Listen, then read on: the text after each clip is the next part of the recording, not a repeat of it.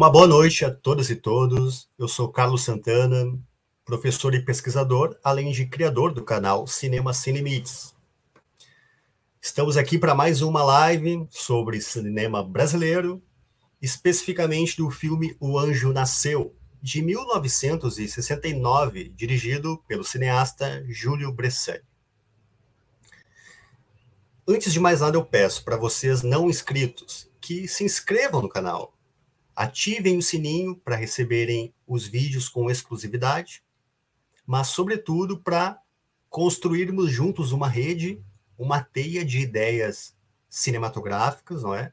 Mas num viés mais aprofundado, mais próximo da linguagem cinematográfica. Para assim tratarmos o cinema com aprofundamento, com respeito e com rigor, né? contrariando o descaso com o cinema que vem ocorrendo pelo atual ingoverno do Jair Messias, né? E também está aí na contramão de certos vídeos que são mais superficiais. Em síntese, é se inscrevendo no canal que o YouTube impulsiona os vídeos para outros perfis, para assim construirmos juntos essa teia de ideias cinematográficas. Vamos falar então sobre O Anjo Nasceu. Desse importante cineasta que ainda, que ainda é vivo, Júlio Bressani, né? Tá, tá beirando seus 80 anos e fazendo filme. Fez filme ano passado, no retrasado. Ele já tem mais de 50 filmes, né? O Júlio Bressani faz parte, é, é contemporâneo do Glauber Rocha, não é? Do cinema do cinema novo, né? Mas fazia um cinema mais na contramão, mais na contramão do cinema novo. Né? Teve que se exilar em 1970, ficando alguns anos fora, perdendo filmes, né? Ah, muitos de seus filmes só foram restaurados recentemente, e, portanto, descobertos também somente recentemente. Né? Eu trago aqui então, para iniciar, a imagem de dois cartazes, sendo que o primeiro trata do filme objeto de análise da live de hoje, O Anjo Nasceu, e o segundo cartaz corresponde ao filme Matou a Família e Foi ao Cinema. E por que, que eu trago a imagem de ambos aqui? Pois bem, os dois foram filmados em apenas 20 dias e de modo concomitante. Portanto, analisar O Anjo Nasceu de maneira profunda é fazer menção a tal filme que foi feito de maneira concomitante. O primeiro filme a ficar pronto foi O Anjo Nasceu. Segundo Júlio Bressani, o filme teve uma montagem menos complexa, né? o que facilitou sua conclusão antes de Matou a Família, foi o cinema. Entretanto, o primeiro filme que foi lançado nas salas de cinema foi Matou a Família Foi ao Cinema, lançado no ano seguinte, em 1970. E já o filme O Anjo Nasceu só entraria em cartaz três anos depois, né? Para ser preciso, em março de 1973. E isso envolve todas as questões né, que norteiam né, a relação do cinema com a ditadura militar brasileira. Vejam que o ato institucional número 5, o famoso AI-5, surge em 1968 e esses filmes são filmados um ano depois, né? No auge do AI-5, né? Então, tem essa questão aí. Outra questão importante de salientar é que, diferente de, do, diferentemente do filme Matou a Família e foi ao cinema, né? Uh, o filme O Anjo Nasceu, ele já tem uma linearidade. É possível entender alguma coisa do filme assim, né? Pelo menos superficialmente. Uh, mas é uma linearidade condutora de ações que vão interpondo fatos, como um flashback, logo no início do filme. E esses flashbacks são muito intensos, né? Não são flashbacks tão didáticos assim, né? São recortes, né, de planos do filme, obviamente, né? que vão antecipando o seu final. Né? além de algumas interferências metafóricas que vão aparecendo, né? Como o vídeo, que é um vídeo pitoresco de um casamento em um jardim. Depois, em outro momento, aparece, ainda nesse, nesse esquema de, de flashbacks, aparece a chegada documental do homem à lua. E também aparecem outras interferências metafóricas, tais como uh, gravuras de uma cadeia alimentar de peixes que irão sugerir alguns sentidos complementares a serem melhores discutidos né, no decorrer da live de hoje. Né. Então, aqui fiz uma introdução geral. Né,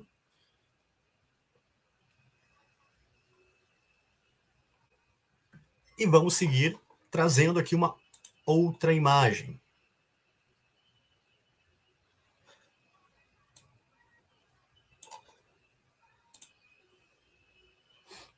O roteiro do filme em questão, né, se baseia, ao meu ver, em, uma saga. O Anjo Nasceu trata de uma saga que eu entendo como uma saga quixotesca e apocalíptica. Que desses dois bandidos, do Santa Maria e do Urtiga. Eles são o foco do filme. O primeiro, o primeiro que é o, o Santa Maria, né?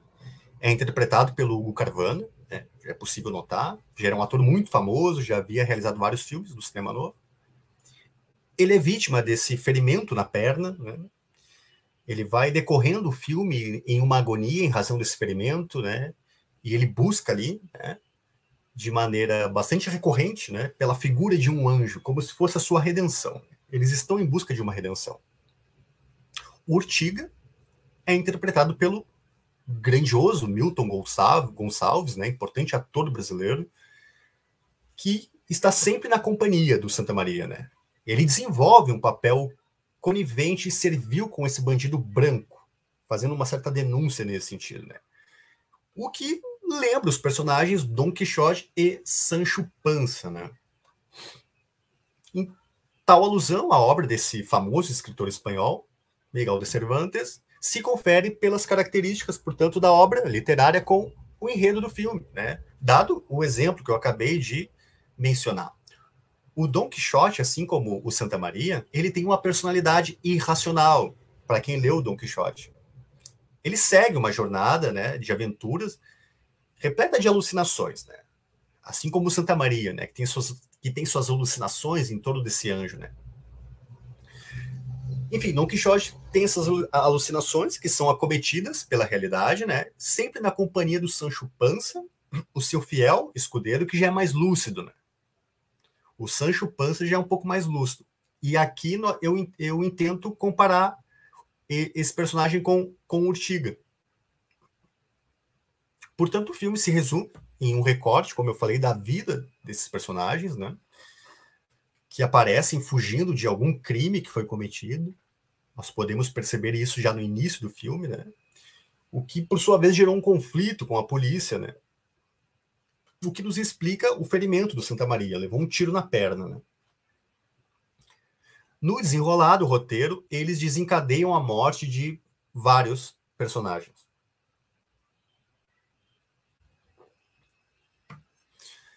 Então eles eles matam uma patroa e, e a sua empregada, matam também o motorista, né?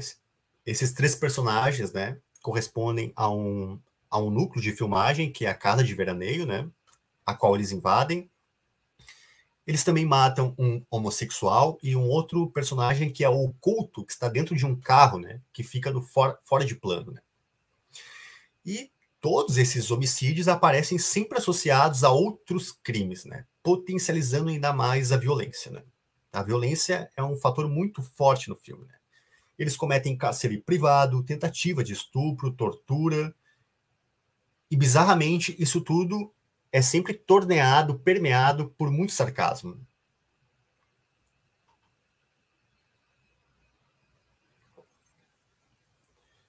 Vamos dar uma conferida na imagem. Está tudo passando ok. Perfeito.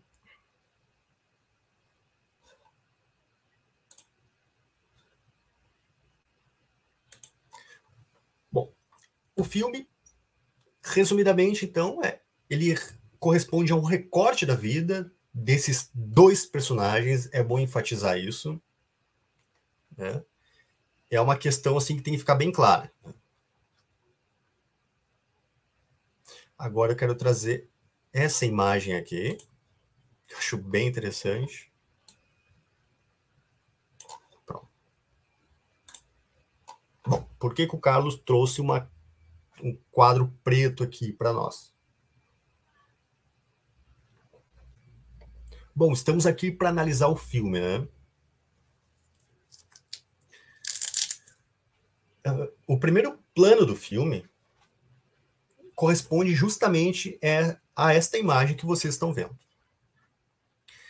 Uh, e ainda dura dois, quase dois minutos, né? Quase dois minutos dessa tela preta ao, ao som. Então a música a música é uma questão muito forte também nesse cinema marginal, no cinema novo, no cinema da década de 60. Ainda quero fazer uma live tratando só da relação música e cinema da década de 60. Né? Mas, enfim, surge esse plano e surge o som de uma combinação aleatória de instrumentos. Né? Bastante né, incômoda, né? que gera uma certa agonia. Nós temos uma música que na verdade é uma peça experimental, né? Que causa estranheza, né? E justamente esse som experimental que causa estranheza, uh, que testa a, a, nossa parcimônia, a parcimônia do olhar do espectador, né? Que quando está numa sala de cinema e espera as primeiras imagens de TV, já é confrontado já com um tipo de sonoridade, né? Incômoda nesse momento.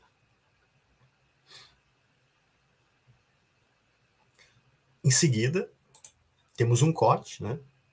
E surge essa imagem. Então saímos da imagem da tela escura com um som experimental, né? Bastante incômodo e de repente essas imagens são acompanhadas de um silêncio total. Temos um estranhamento porque fica tudo em silêncio. E aparecem imagens de peixes, né?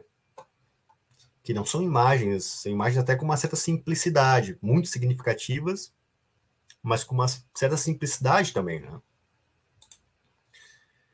Então, esses planos apresentam agora uma outra narrativa, o que seria uma narrativa baseada nessa cadeia alimentar de peixes. Que isso fica notório, né? Eu contei e recortei para vocês. São sete planos, né? Com média de 12 segundos cada um, eles mostram em close-up a gravura dos animais, sob esse silêncio, né? Sumiu aquela música experimental. E essa sequência também lembra uma história em quadrinhos, né? Os quadrinhos eram muito comuns do cinema do Júlio Bressani, do Rogério Sganzerla, do Carlos Reckenbach, no sentido de dar uma resposta ao cinema novo, né? Que era mais adorniano, né? No sentido de atacar a indústria cultural. Aqui já se tentava fazer uma conciliação. Aqui se tentava fazer uma atitude antropofágica de deglutir o inimigo e regurgitar contra ele a sua própria força, né? Deglutir a força do inimigo para combatê-lo. Né? Uh, então, a cena sugere essa uma caçada que envolve três peixes, um peixe grande que parece ser um tubarão-baleia, com, uh, tem um peixe médio também e um peixe menor. Curiosamente, o peixe que é menor, ele está sempre do lado do peixe grande, como se fosse o comensal dele. E assim que o peixe médio se aproxima, esse peixe maior avança numa perseguição e até que o devora de vez, né? E após deglutir a sua presa, o peixe menor, que está sempre na companhia né, do, do peixe maior, inclusive durante a caçada, ele de repente segue de modo gratuito em direção da boca do peixe maior, né? Então, então na, na gravura seguinte aparece apenas o rabo dele, né?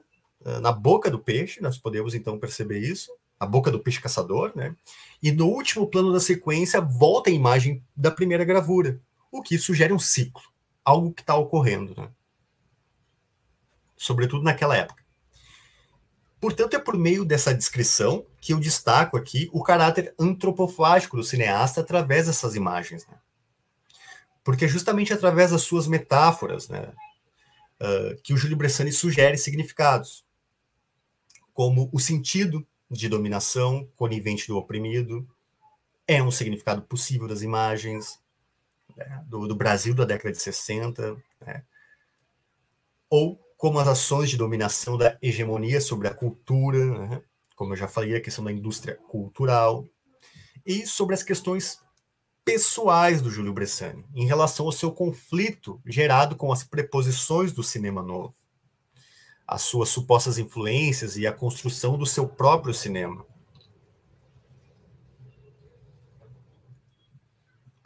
Então, essas gravuras todas vêm simbolizar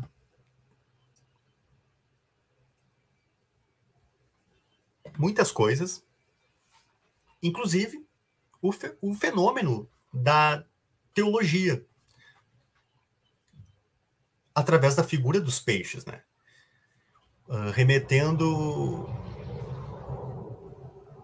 essas imagens remetem ao cristianismo, mas também a passagens bíblicas, sobretudo, foi a primeira coisa que eu percebi, passagens bíblicas do Antigo Testamento, né?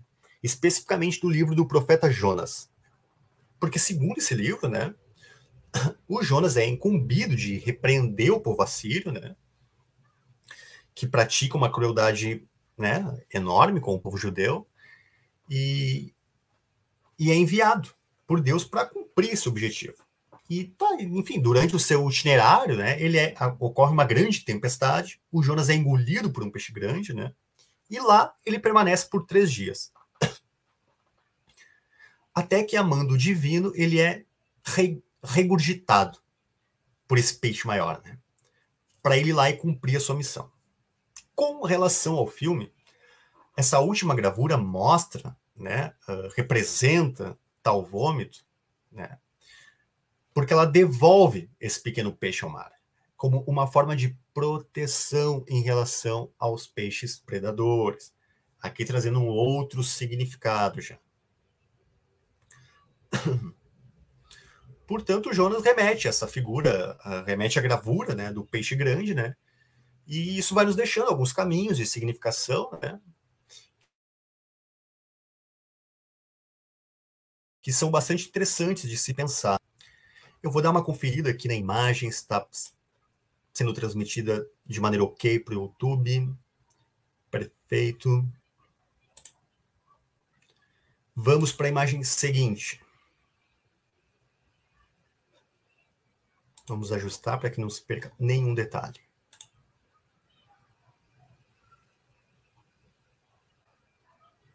Bom, uh, eu queria analisar todas as cenas aqui do filme, né? Mas não daria tempo, né? Ou até, até há tempo para isso. É possível fazer lives de várias e várias horas, né? Mas o meu tempo não é, não acompanha. Mas antes de entrar assim, nessa, nas imagens em questão que estão na tela, uh, tem um momento anterior ali. Esqueçam a imagem que vocês estão vendo. Mas antes dela tem uma, um momento interessante do filme, né? ainda no plano das, ainda no plano das gravuras, no último frame, que é a passagem para a cena seguinte, começa a tocar uma música em off, né? Que é a música Agora é Cinza, uma música da década de 30. E, e essa música surge em contraponto ao, ao plano sequente, né? Que, que, seria um plano em que a câmera enquadra uma palavra, a palavra cinematógrafo, né? cinematógrafo remete aos, ao primeiro cinema, o cinema inocente, etc., acima de uma tela de projeção, e entendo que isso resgata os primórdios do cinema, essa essência inocente do cinema, né, uh, mais amadora, né, digamos assim, ratificando o hibridismo do o, o hibridismo antropófago dos filmes do Júlio Bressani, né? sobretudo dos três primeiros filmes, o Cara Caro, Matou a Família, Foi ao Cinema e O Anjo Nasceu, né? que, que são filmes em que o Bressani faz um hibridismo antropófago em aludir à história do cinema, nos seus próprios filmes, não é? Então ele faz um convite ao espectador nessa cena, né? Que ele mostra o cinematógrafo e depois os dois marginais assistindo um filme. Então faz o convite para o espectador assistir como em uma das primeiras salas de cinema o filme Inocente dos Bandidos, né? fazendo esse link, né, do, do marginal com esse filme, com esse cinema mais uh, despretensioso que o Júlio Bressani estava fazendo e que foi acusado de marginal, né? E que fez um cinema que, que foi nomeado pelo Cinema Novo e assim ficou caracterizado, né? Cinema marginal.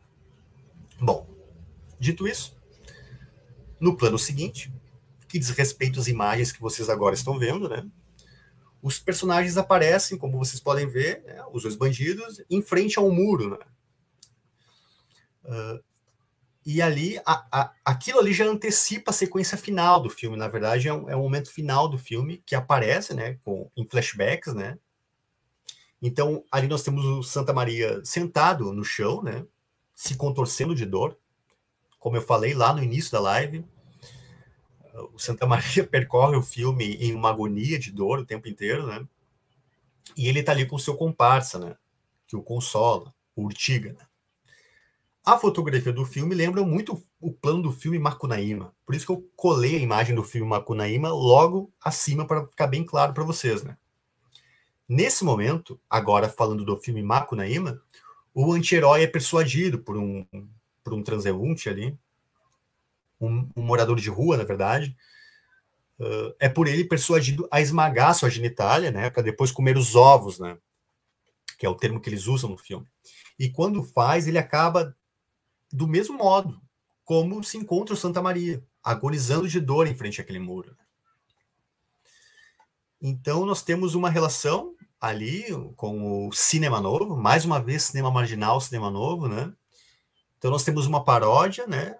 Dessa paródia à dimensão dramática, essa menção do frame, ela soa como uma homenagem, né? No sentido antropófago, de devorar o que é bom do inimigo, né? de devorar as virtudes do inimigo, mas também é uma crítica, né, uma recusa à linguagem cinemanovista, né? A começar em Macunaíma, o filme é colorido. E no filme do Bressani, O Anjo Nasceu, preto e branco, né? Mais ligado ao que eu chamo de estava falando, chamando de cinema inocente, mais despretensioso, mais livre para experimentar. Enfim, é uma questão interessante a se pensar. Uh, então, esse momento do filme, deixa eu só dar mais uma conferida se está tudo ok. Esse momento do filme, que é repleto de flashbacks, ali são vários flashbacks, ele é acompanhado de uma música, né? Uma canção saudosista que se chama Agora é Cinza, né?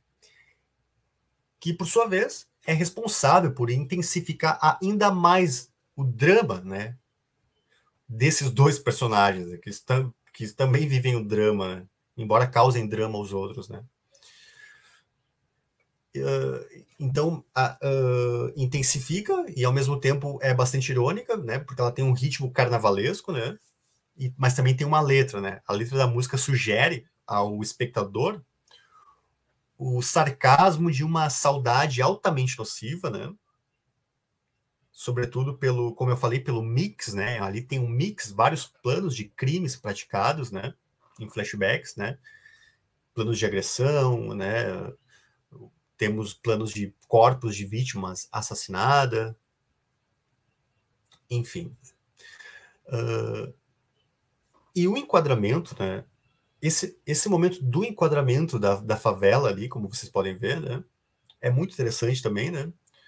Uh, porque ele coloca, porque ali nós temos duas coisas, nós temos a favela, e se vocês verem mais à frente, né, que é no urbano mesmo, nós temos postes enormes de luz, sofisticados, modernos, é, fiações, eletricidade, tecnologia, desenvolvimento, avanço, né.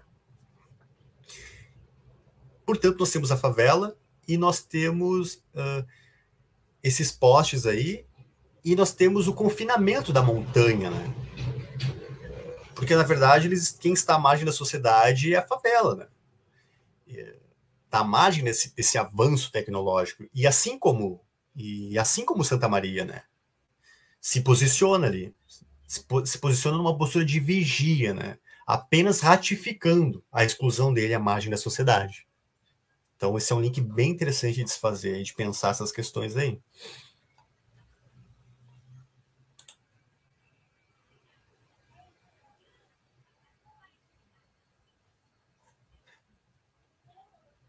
Vamos para a imagem seguinte.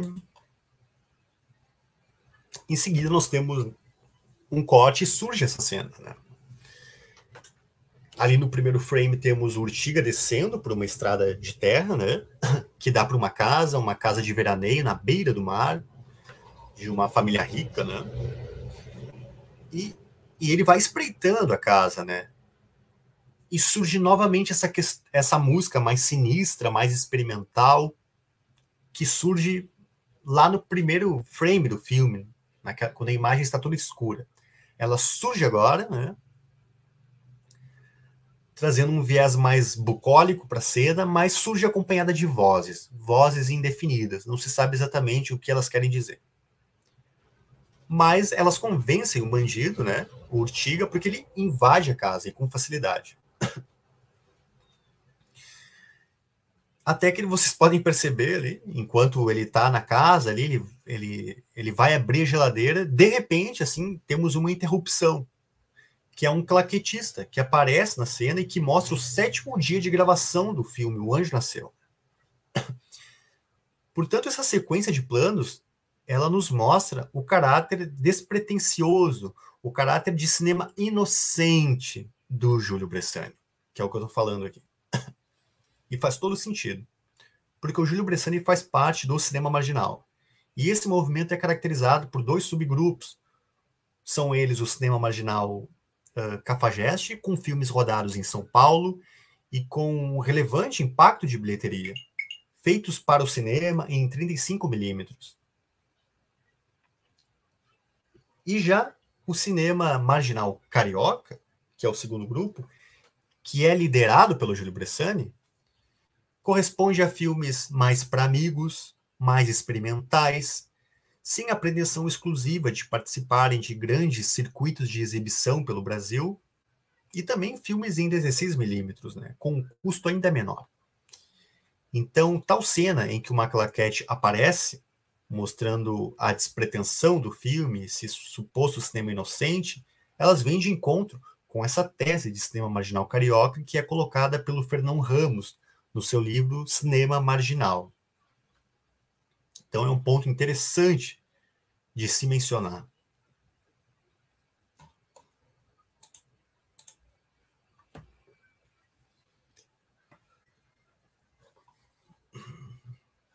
Só conferindo se a imagem está passando bem no YouTube, tudo indica que sim. Vamos para a imagem seguinte.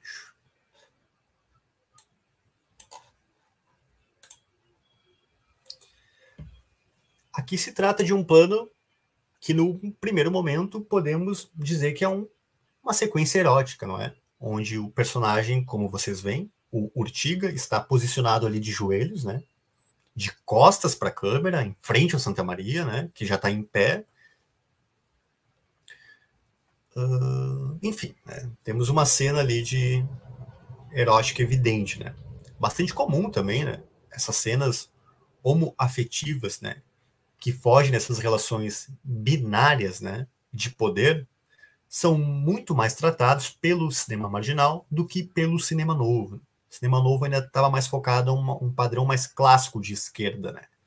E o cinema marginal já trazia com mais ênfase todas essas questões, como questões de, de racialidade, de gênero, de psicoativos, né? Ou seja, questões ligadas feminismo, isto é, questões ligadas à contracultura.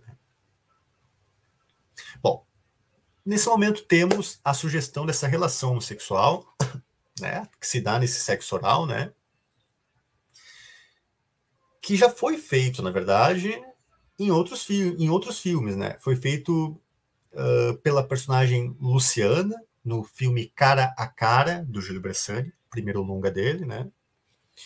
E também aparece, uh, se eu não me engano, no filme Matou a Família e foi ao cinema, né? Então essas questões, assim, todas provocavam muito o cinema novo, né?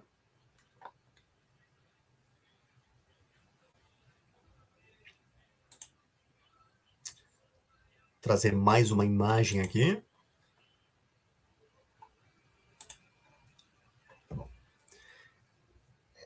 Essa cena, não é? Que é a sequência seguinte, não é? ela mostra essa refeição entre os bandidos, não é? E as mulheres, as vítimas, na verdade, né? As vítimas dele, deles, né? Ao fundo nós temos, ao fundo do cenário podemos ver ali um vaso, que é um vaso com galhos secos, né? Não há flores, né? E na parede vocês podem ver que há um brasão de família, não é? Então, esses dois signos, o vaso com galhos secos e esse brasão de família, ele tem uma conotação de deterioração familiar. Né? Obviamente, muito ligado à, à questão da ditadura militar, né? que era muito pela família, né? como ainda é hoje. Né? O impeachment da Dilma foi pela família toda, até pelo cachorro. Né?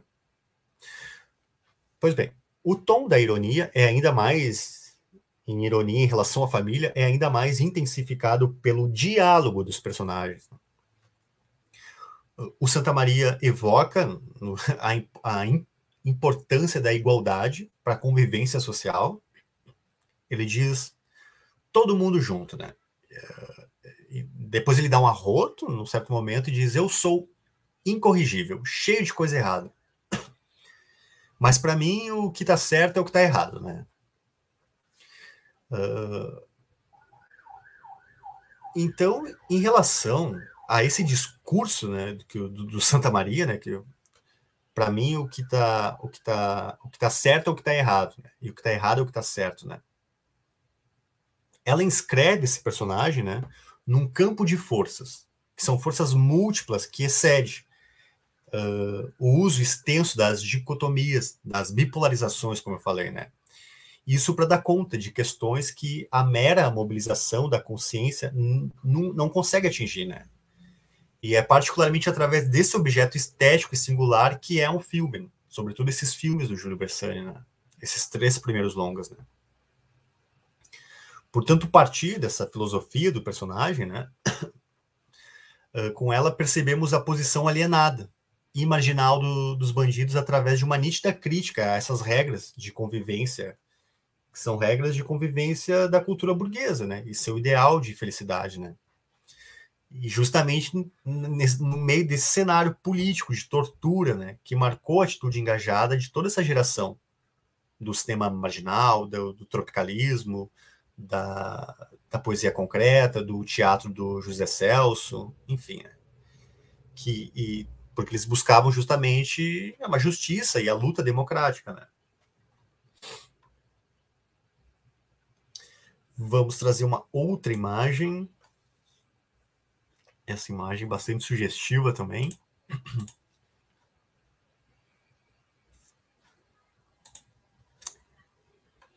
Bom, nessas imagens nós temos um cenário etéreo de final de tarde, que tem uma clara iluminação divinal, né? Porque ela vai projetando sombras que são alongadas pelo gramado isso nos lembra um paraíso imaginário, né? E, e, e, tem mais ainda, né? Esse paraíso ainda é construído por vários signos, ele é cercado por crianças, né? Que correm como anjos em torno dessas árvores com sombras longas, não é? Dando esse aspecto, né? De, de algo divindoso, enfim, poderoso, grandioso, né? E esse casal de noivos, ele, eles posam para a fotografia com tomadas que valorizam essa virtude da noiva, né? No seu véu enorme, com uma aura muito, muito clara, né? Como se fosse uma figura santificada. E já o homem uh, já traje um, já traje uma veste mais negra, ele tem seu rosto mais encoberto pela por uma sombra, né? Na sombra da contraluz, né? E curiosamente, aparece mais de uma vez o assistente segurando uma claquete de ponta cabeça. Mas agora é de um outro filme, é do filme Matou a Família e Foi ao Cinema, né? Que foi filmado de maneira concomitante onde nasceu, como eu já disse, em 20 dias. Enfim, como se tivesse sido fotografado pelo mesmo fotógrafo dos noivos. Né? E ao fundo ali do cenário, uh, do cenário do claquetista, nós podemos ver, vocês podem ver ali a Renata Sorra e a Márcia Rodrigues, no, sentada no gramado, né? Como em um dos planos que elas aparecem também sentadas em um gramado no filme Matou Família e foi ao cinema, né? Então, esse embaralhamento entre os dois filmes é muito forte. Por isso que eu disse, não tem como fazer uma análise profunda de O Anjo Nasceu sem falar de matou a família e foi ao cinema. Então é isso. E a questão da música que eu falei também, que é muito, que é muito importante também de, de se pensar. No, no, cinema do Júlio Bressani, então, é muito recorrente, né? Porque toda, toda essa sequência, essas imagens que eu estou mostrando para vocês, elas ocorrem ao som da música I Want a Girl, que é interpretada por Al Jolson, né? E a, e a letra dessa música descreve, uma, a, descreve justamente a situação dos planos filmados, né? A música fala sobre, sobre a promessa de uma felicidade, de um casamento, né? Uh, na brisa de um final de tarde. A letra também diz, fala sobre uma garota de, de coração verdadeiro, enfim, toda uma romantização em torno da questão do, do casamento, né?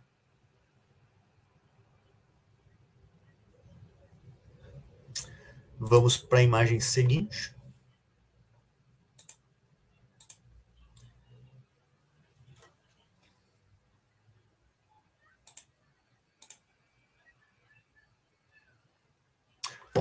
E essa crítica aos ideais da família tradicional, né? ela é acentuada, então, pela sequência seguinte, né? Que já surge ali na questão do casamento, né? mas é acentuada na sequência seguinte, que é a sequência da varanda. Como vocês podem ver aí, também é uma cena muito forte, né? Que é uma cena que aparece em meio às redes ali, para quem assistiu o filme, né? O filme, o, o Anjo Nasceu, ele tá no YouTube, tem umas três versões dele. Vocês encontram com facilidade. Os filmes que eu analiso aqui, é possível encontrá-los também. Uh, mas enfim, quem não, quem não encontrar o filme pode entrar em contato comigo, porque eu posso estar disponibilizando o filme, né? Mas ali na varanda, em meio às redes, o Santa Maria leu o diário né, da, da patroa, né? É um diário cheio de escritos, de pensamentos. E, e diz ali, e, e, um desses escritos diz, né? Abre aspas, otimista é aquele que um dia quer morar no céu, fecha aspas. Aí depois tem um outro ali que o, que o Santa Maria lê. Casamento sem filhos é sino sem badalo. Pois ele lê outro. Pobre de quem acredita na glória e no dinheiro para ser feliz, né? Depois diz outro. Só o casamento transforma uma rosa em repolho, né? Que vem de encontro com a cena anterior.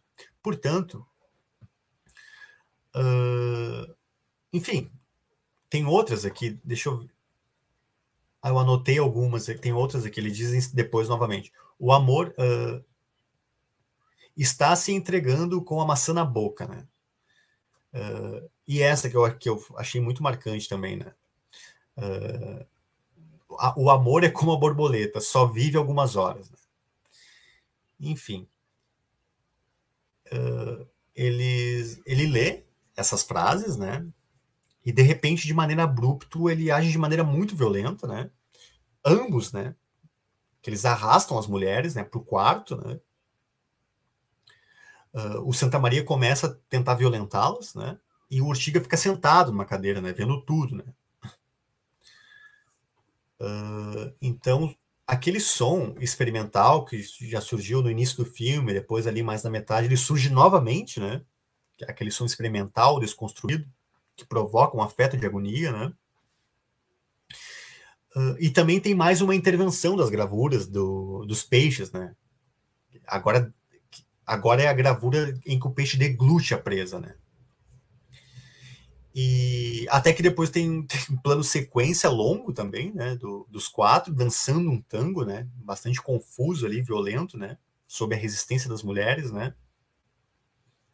E acompanhado da música também, né? A música é sempre uma constante ali, né? Essa cena do tango surge com a música A, a Canção é Mano, né? Uh, do Carlos Gardel, do famoso Gardel, né? que, que é uma canção que tem versos que falam de uma desilusão amorosa de um homem por uma mulher, por uma mulher que se prostituiu, né, e acabou indo para uma melhor, né, e que agora eles estavam kits, né, ironizando, né, a temática da, daquela dança forjada ali, né, mostrando uma ironia, né, para fazer o filme ser mais violento ainda, né, para não tratar a questão num viés muito intelectual, muito sociológico, mas com ironia também, com humor, que era uma, uma um fenômeno muito comum entre os brasileiros, uma herança das chanchadas, né? Que dominavam os cinemas e tudo mais, dominavam o imaginário coletivo. Então eles sabiam usar disso, né? Então faziam algo menos sério, mas ao mesmo tempo crítico também. Isso é um ponto interessante para se pensar.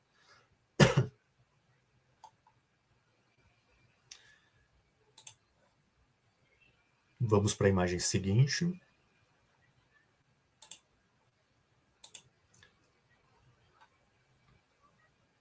Bom, aqui os amigos aparecem reclusos em frente a esse parque, né? É um parque abandonado, né?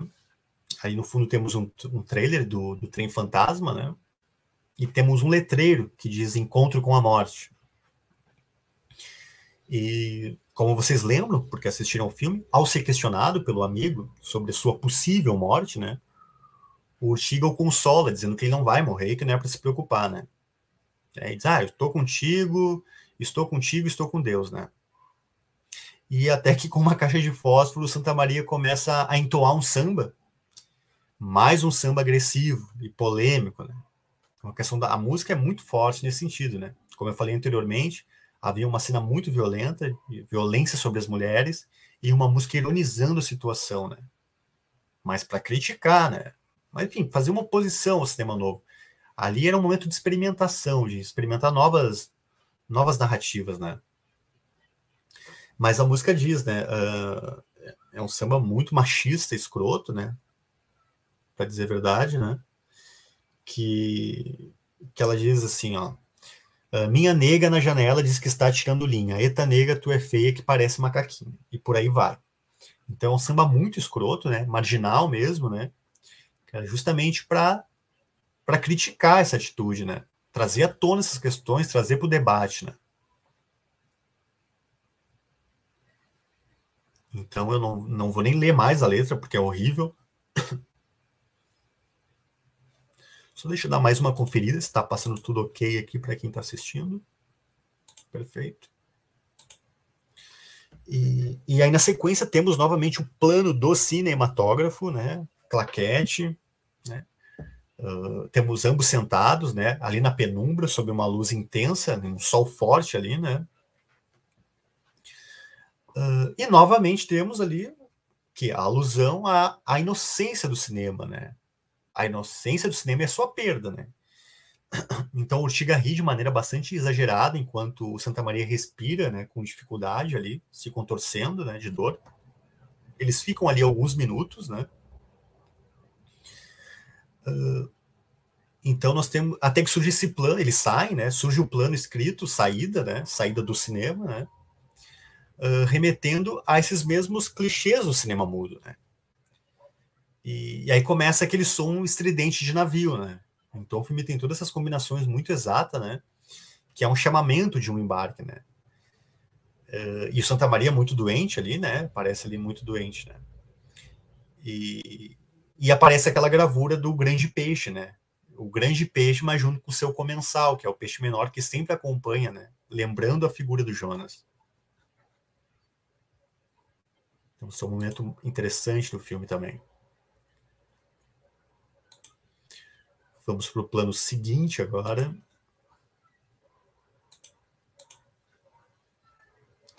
Meu computador travou, vamos esperar destravar.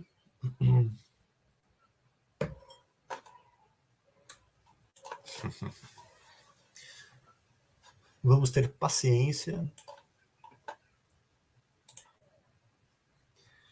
Uh, eu quero falar agora sobre o final do filme, né? esse momento final do filme, mas eu quero fazer isso através da imagem, porque ela deixa a fala mais didática e também porque eu selecionei uma imagem aqui também, né? Fiz essa pesquisa, então vou ter a paciência de esperar. Até porque me deu muito trabalho.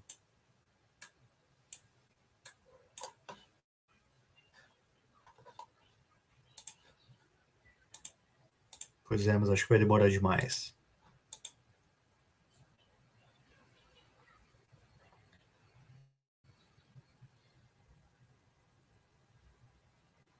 Ah, agora foi.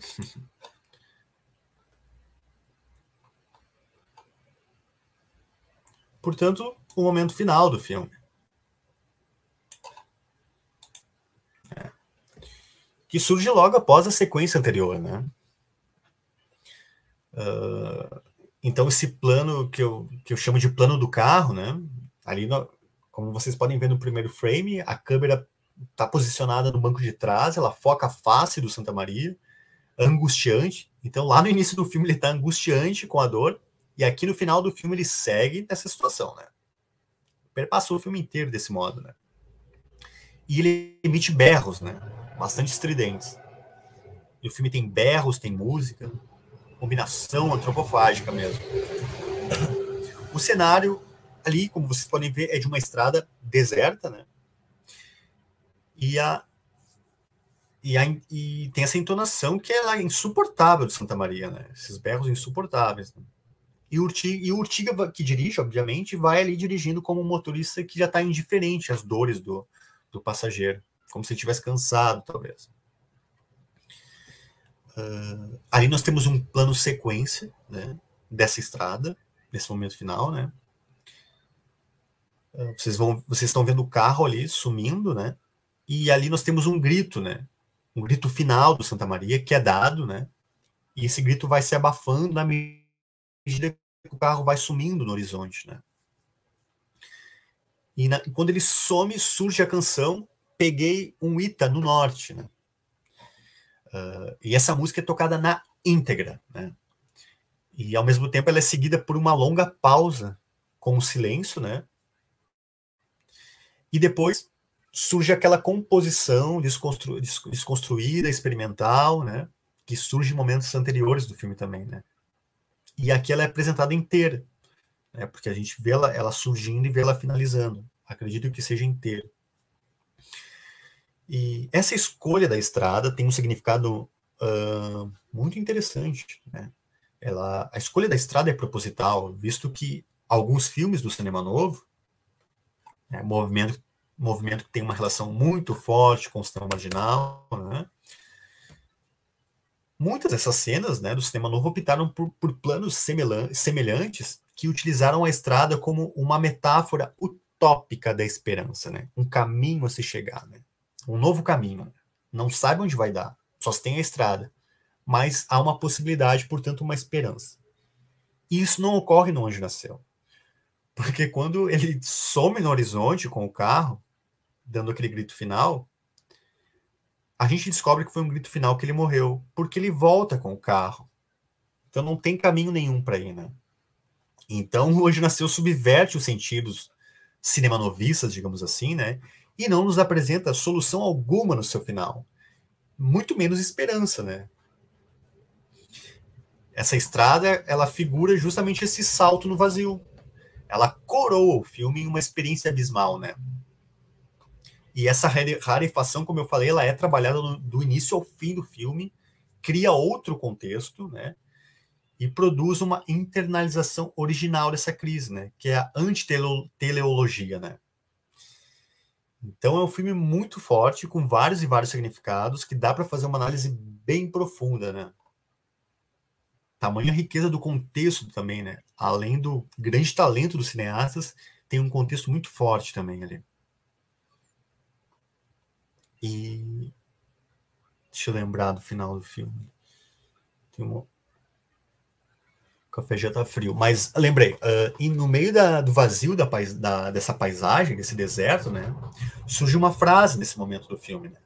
Surge uma frase ali, que não é de maneira gratuita, né? Uh, e, a, e, essa frase diz ali sobre esse plano longo, né? 19 virou 20, né? Em uma letra cursiva. Né? 19 virou 20. Temos, portanto, um enigma. Né? Esse enigma proposto, ele elucida alguns sentidos, né? Como algo que vai, que se sequencia nesse momento do filme, né? Uh, então, então nós temos isso significa algo que, que, que continua, né? Ou que, tá, que, que vive numa permanente evolução, né? E, e, desse modo alude ao cinema inocente desse século XIX, né, com a chegada do trem à estação, né, famoso filme dos irmãos Lumière, né, e perpassando ao aspecto mais pitoresco do século 20 do Anjo Nasceu, né? como um ritual de transformação do cinematógrafo para o cinema do Júlio Bressani. Né? Seria uma chegada de anteparo, né? uma chegada de anteparo a uma ida, né? Uma chegada de anteparo a uma ida que remete à morte do bandido e o nascer do anjo. Né? É por isso o anjo nasceu. Né? Então, então, o anjo nasceu é uma metáfora para um novo estilo, né? que pretendia sequenciar o cinema novo, né, que é o cinema marginal, né? Então, o número 20, né, ele, ele antecede esse 20, uh, uh, o número 20 antecede o, o 21 porque, uh, segundo, ainda nesse viés teológico, né, segundo a Bíblia, por exemplo, a referência à maturidade e à perfeição como símbolo da sabedoria divina, né, diz respeito ao número 20, né. Também eles dizem na Bíblia que é o reflexo da luz eterna e tudo mais, devido à, à pureza e tal. Esse número tudo atravessa e tudo ele penetra, né? E o que eu quero dizer com isso é que esse plano da estrada do Bressani, ele vai nos levando a pensar que o pretensioso caminho teria essa continuação, que essa que essa continuação do, do, do número menor, né, do que é considerado menor, né, o cinema marginal, considerado marginal, né. E o cinema novo era considerado cinema intelectual, cinema sociológico. Então é uma questão interessante para se pensar, né? É um plano muito longo, tá? Eu, eu, disse que tocam duas ou três músicas na íntegra. Então é um plano muito longo de oito minutos, né? E aí, depois desse plano longo de oito minutos, surge na tela. Uh, uh, que que... Ah, tá. Depois desse plano longo, surge na tela uh, de exato 30 segundos, né? e ainda desafiando essa paciência do espectador que tem já lá no começo do filme, né? Com uma possível metáfora da, da, da, da brutalidade, né? Então a, aparece o último plano onde está escrito a palavra fim, né? Com a mesma letra cursiva, né? Que é uma letra bastante infantilizada, né? Do título e também da, da frase da estrada do 20 virou 21, né? Só deixa eu conferir se está saindo bem aqui para vocês.